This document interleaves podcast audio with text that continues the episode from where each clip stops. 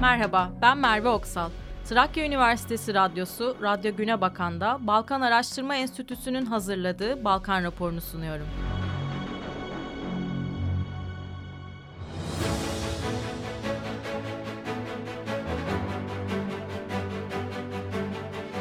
Arnavutluk Arnavutluk Savunma Bakanı Bayraktar insansız hava aracı satın aldıklarını duyurdu. Arnavutluğu Bayraktar İHA'larını satın almaya iten nedenlerin başında Ukrayna'da yaşanan şiddetin olduğunu kaydeden Niko Peleşi, Arnavutluğun çatışmaya dahil olma riskinin ise bulunmadığının altını çizdi. Hükümet, Arnavutluğun güneş panelleri ve gazlaştırılması için yaklaşık 8 milyon euroluk sübvansiyon verecek. Başbakan Yardımcısı ve Altyapı ve Enerji Bakanı Belinda Baluku, dün basın mensuplarına 2023 projelerini sundu. Arnavutluğun gazlaştırma projesinin Korça'da başlayacağını, ardından Fiyer'in gazlaştırılmasının geleceğini söyleyerek, bu iki şehrin TAP doğal gaz boru hattı sistemine yakınlıkları nedeniyle bu proje için ilk yerler olarak seçildiğini vurguladı.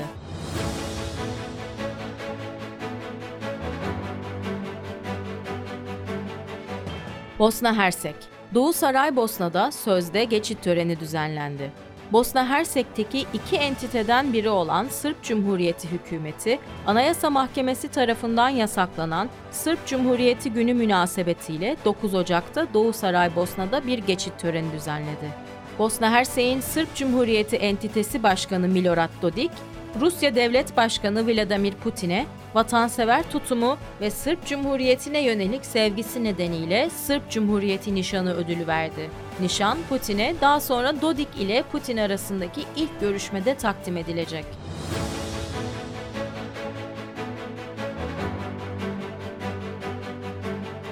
Bulgaristan Avusturya, Bulgaristan'ın en büyük ikinci yatırımcısı. Avusturya'nın Sofya Büyükelçisi Andrea Ekiç Böhm ile Bulgaristan Ekonomi ve Sanayi Bakanı Nikola Stoyanov, Bulgaristan'da başlatılan yatırımcılarla kahvaltı girişimi kapsamında bir araya geldi. Bakan Stoyanov, Avusturya'nın ülkedeki toplam 5 milyar euroyu aşan yatırımla Bulgaristan'ın en büyük ikinci yatırımcısı konumunda olduğunu belirtti ve iki ülke arasındaki ikili ekonomik ilişkilerin olumlu yönde gelişmesi için Bulgar devletinin çalışmaya devam edeceğini ifade etti. Bulgaristan'ın Ankara Büyükelçiliği Atatürk'ün gözünden Bulgaristan 1913-1915 temalı 2023 takvimi hazırladı. Bulgaristan'ın Ankara Büyükelçisi Angel Çolakov, Türkiye Cumhuriyeti'nin 100. yıl dönemi vesilesiyle hazırlanan Atatürk'ün Gözünden Bulgaristan 1913-1915 temalı takvim için Türk meslektaşlarımıza, dostlarımıza ve ortaklarımıza özel bir selam olarak o günlere geri dönmeye ve Atatürk'ün Bulgaristan'ı nasıl gördüğünü, gezdiği yerleri, dokunma fırsatı bulduğu kültürel hayatı göstermeye karar verdik ifadelerini kullandı. Hem Bulgarca hem Türkçe bilgilerin paylaşıldığı takvimde Bulgaristan'ın o dönemdeki fotoğraflarına ve Mustafa Kemal Atatürk'ün ülkede yaşadığı döneme dair bilgiyle görsellere yer verildi.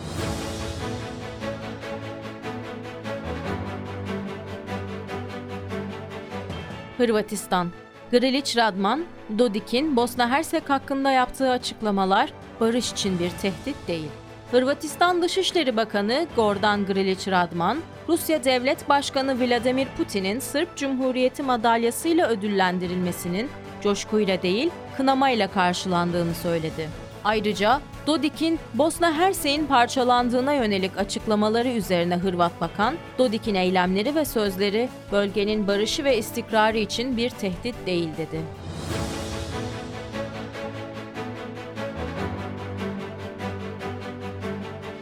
Kosova, Rafuna Kosova hükümeti 2022 boyunca özel sektörü desteklemedi, kamu yatırımları azaldı. Kosova Ticaret Odası Başkanı Lülezim Rafuna, ülke yönetimini enflasyonla mücadele paketinden yalnızca özel sektörün destek almadığını söyleyerek eleştirdi. Ülkedeki toplumun hemen hemen tüm kesimlerinin destek gördüğünü vurgularken, özel sektör çalışanlarının bu desteği görmediğini belirtti.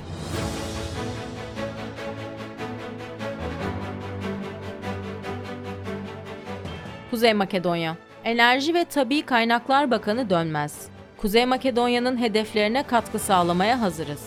Kuzey Makedonya'ya resmi ziyaret gerçekleştirerek Cumhurbaşkanı Stevo Penderovski ile Ekonomi Bakanı Kreşnik Bekteşi ile görüşen Türkiye Enerji ve Tabii Kaynaklar Bakanı Fatih Dönmez bazı açıklamalarda bulundu. Kuzey Makedonya ile Türkiye arasındaki diplomatik ilişkilerin kurulmasının 30. yılını kutladıklarını hatırlatan Dönmez, ilişkileri her yıl daha da geliştirerek son derece seviyeli bir noktaya taşıyoruz. Kuzey Makedonya'nın gelişmesi ve kalkınması için artan enerji talebine destek olmaya, gerek Türk girişimcilerimiz gerekse kamu kurumlarımız vasıtasıyla hazır olduğumuzu bir kez daha ifade ettik. Hem doğal gaza olan talebi hem de elektriğe olan talebi uygun şartlar oluştuğunda karşılamaya hazır olduğumuzu bir kez daha ifade etmek istiyorum dedi. Kuzey Makedonya Dışişleri Bakanı Osmani, A5 dönem başkanlığında yeni stratejik konsept uygulayacağız. Kuzey Makedonya'nın ABD Adriyatik A5 dönem başkanlığını devralması üzerine 9 Ocak'ta Dışişleri Bakanı Buyar Osmani ile ABD Büyükelçisi Angela Egeler bir araya geldi. Dışişleri Bakanlığı'nda gerçekleşen görüşmenin ardından düzenlenen ortak basın toplantısında konuşan Bakan Osmani, Kuzey Makedonya'nın dönem başkanlığında yeni bir stratejik konsept uygulayacaklarını ifade etti. Osmani açıklamasında yeni konseptimiz üzerine ABD ile daha geçen yıl istişarelerimiz oldu. Bu konuda stratejik müttefikimiz ABD'den destek aldık. Yeni stratejik konseptle günümüz sorunlarıyla daha verimli mücadele etmeyi hedefliyoruz dedi.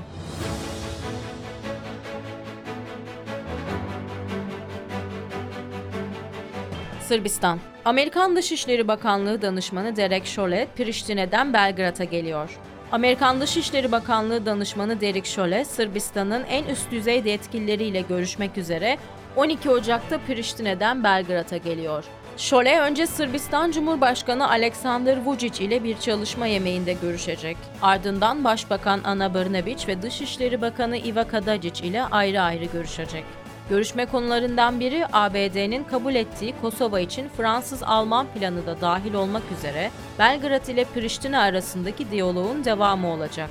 Şole'nin Belgrad'daki yetkililerle enerji güvenliğini, bölgesel ekonomik entegrasyonu, Sırbistan'ın Avrupa yolunda kaydettiği ilerlemeyi ve bölgesel barış ve güvenliği güçlendirmedeki rolünü de ele alacağını açıkladı.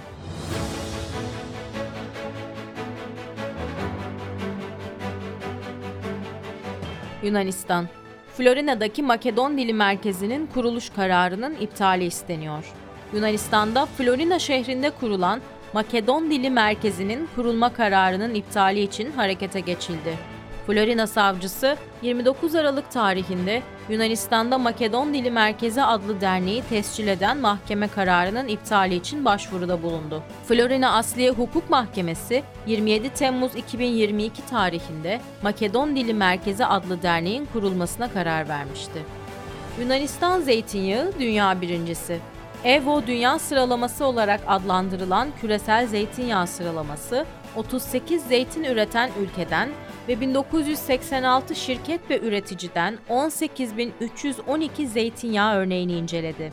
Yunanistan'ın aromalı yağlarda aldığı toplam puanın %35'ini oluşturan 4945 puanla Sakelaropoulos'un organik zeytin bahçeleri dünyanın 38 ülkesi arasında birinciliği elde etti.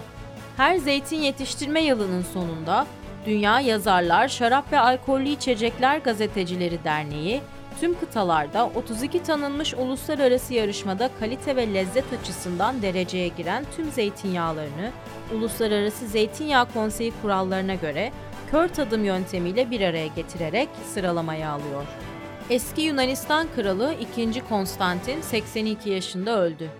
Bir süre yoğun bakım ünitesinde tedavi gören Yunanistan'ın eski ve son kralı Konstantin 82 yaşında hayata gözlerini yumdu. 2 Haziran 1940'da Atina'da Kral II. George'un küçük kardeşi ve tahtın varisi olan Prens Paul'un ve Hanover Prensesi Frederica'nın oğlu olarak dünyaya gelen Konstantin, 1960 yılında 20 yaşındayken Roma Olimpiyatlarında yelkencilikte altın madalya kazanmıştı ve 1974'ten bu yana da Uluslararası Olimpiyat Komitesi'nin ömür boyu onursal üyesiydi. Konstantin 1964'te 23 yaşındayken ikinci Konstantin olarak tahta çıkmış ancak ertesi yıl Başbakan Yorgo Papandreou'nun seçilmiş Merkez Birliği hükümetini deviren entrikalara aktif katılımıyla tepki çekmişti. Konstantin ilerleyen dönemde de askeri yöneticilerle çatışarak sürgüne zorlanmıştı. Trakya Üniversitesi Balkan Araştırma Enstitüsü'nün hazırladığı Balkan raporunu kaçıranlar ve yeniden dinlemek isteyenler, üniversitemizin sosyal medya hesaplarından ve Radyo Güne Bakan Spotify hesabından dinleyebilirler.